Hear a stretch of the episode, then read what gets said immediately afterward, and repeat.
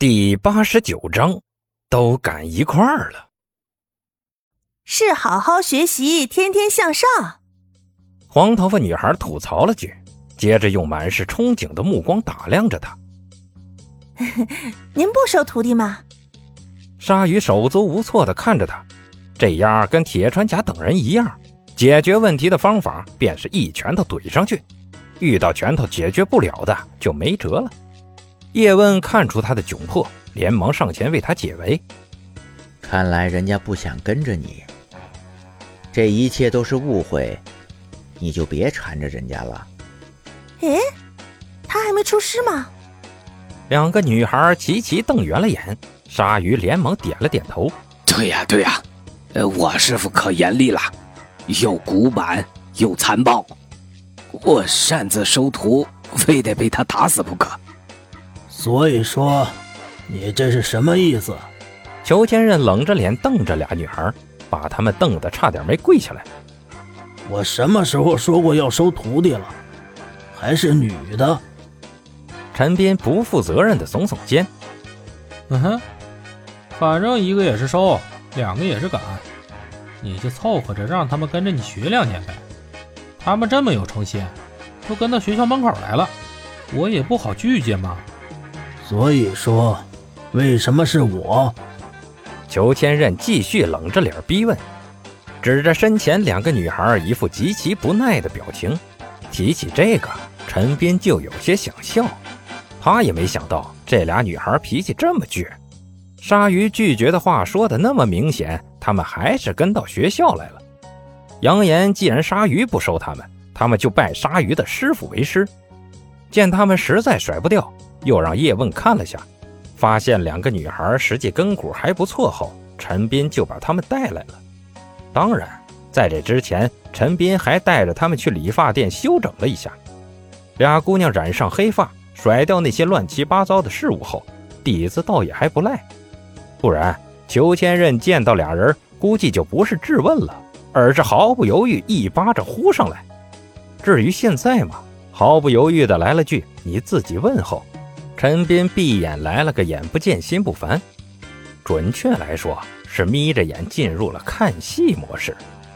裘千仞看向俩女孩，冷冰冰的眼神刺得他们直打哆嗦，如果不是早有准备加上心智成熟，换个人来估计就吓尿了吧。两人的表现算是不错的了，裘千仞暗自点了点头，表情稍有些缓和，但依旧冰着一张脸。说，为什么要拜我为师？因因为师兄很厉害。蓝头发的女孩如是说道。裘千仞皱起眉头。哪个师兄？鲨鱼师兄。黄头发女孩毫不犹豫把鲨鱼给卖了。裘千仞眉头皱得能夹死蚊子，冲自家徒弟们喊道：鲨鱼呢？让他来见我。黑拳大师们面面相觑，隔了一会儿，有个男的走出来道：报告师傅，鲨鱼说要出去买酒孝敬您老人家，刚回来不久就又出去了。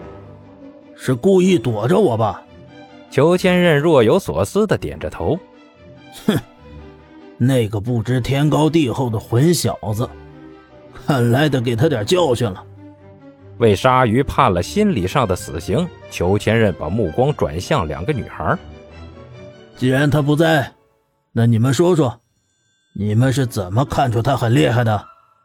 两个女孩子倒也不蠢，依着陈斌路上对裘千仞性格的描述，以及之前鲨鱼的只言片语，他们很容易把握到裘千仞的性格，胡闹、爱面子，以及莫名其妙的侠义观。于是他们很有默契地隐瞒了自己找茬的事，光把自己被小混混为鲨鱼现身救人的场景描述出来，又明里暗里地把裘千仞夸绕了一番，类似于能教出这么有正义的徒弟，师父一定不差呀，徒弟能一拳打倒黑带，师父一拳拍翻一个武馆，一定没问题呀之类露骨的恭维话没少说。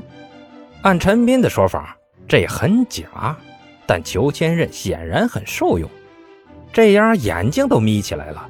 尽管嘴里说着你们恭维我也没有用这样的话，但一脸暗爽的表情谁也瞒不住，毕竟古代没有艺校之类的玩意儿，变脸这门学问也不是区区一个武林高手可以掌握的。总之裘千仞很舒服，舒服到他难得松了口。哦，既然是那小子救了你们，那也代表了你们跟我有缘呢。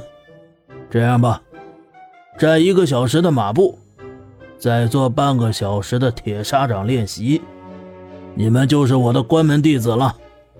黑拳高手们瞪大了眼，怀疑裘千仞是不是脑子进水了。关门弟子啊，说收就收。不过听到后半段，他们又把心放下了。果然，裘老师还是那个熟悉的裘老师。嗯，这要求也不算过分，比之对着他们的时候已经减半了。前提是无视两个女孩子跟他们那身腱子肉的对比。讲道理，前面的马步还好，后面的铁砂掌练习，哪怕是他们这群铁塔大汉也没撑下来啊，一个个被烫得稀里哗啦的，唯一过了的也只有鲨鱼那厮。不过、啊、他也是作弊过的，裘千仞那会儿刚在铁砂里加了栗子，忘了拿出来，然后鲨鱼第一个上去试。栗子可比铁砂好多了。两个女孩子并不知裘千仞的险恶用心，虽然觉得一个小时的马步未免长了点，但看裘千仞身后那群铁塔大汉，想想鲨鱼一拳撂倒一个敌人的锋伟战绩，最后再回忆一下陈斌跟他们描述过的裘千仞的大侠情怀，顿时觉得这也不算什么了。他们大概以为只要自己努力了，裘千仞就会收留自己，跟三流武侠剧演的差不多，师傅给弟子布下严苛的任务，然后暗地里放水什么的，总之就是那么一套呗。于是在黑拳高手们看死人的眼神中，两个女孩老老实实地扎起了马步。裘千仞呵斥了他们几句，他们也老老实实改了。之后黑拳高手们开启了赌盘，赌两个女孩啥时候坚持不住。陈斌上去口头上谴责了几句，然后第一个丢下一张一百块来，赌两个女孩坚持半小时。所以说这风气呀、啊，都是上头带坏的嘛。有了陈斌的带头，其他人越发肆无忌惮起来，甚至把学校里几个上课的班都引来了。有的是为了看热闹的，有的是为了看女孩子的，有的纯粹是跟着老师来的。连黄飞鸿跟叶问也丢下节操跟着来围观了，这场面一时显得尤其壮观。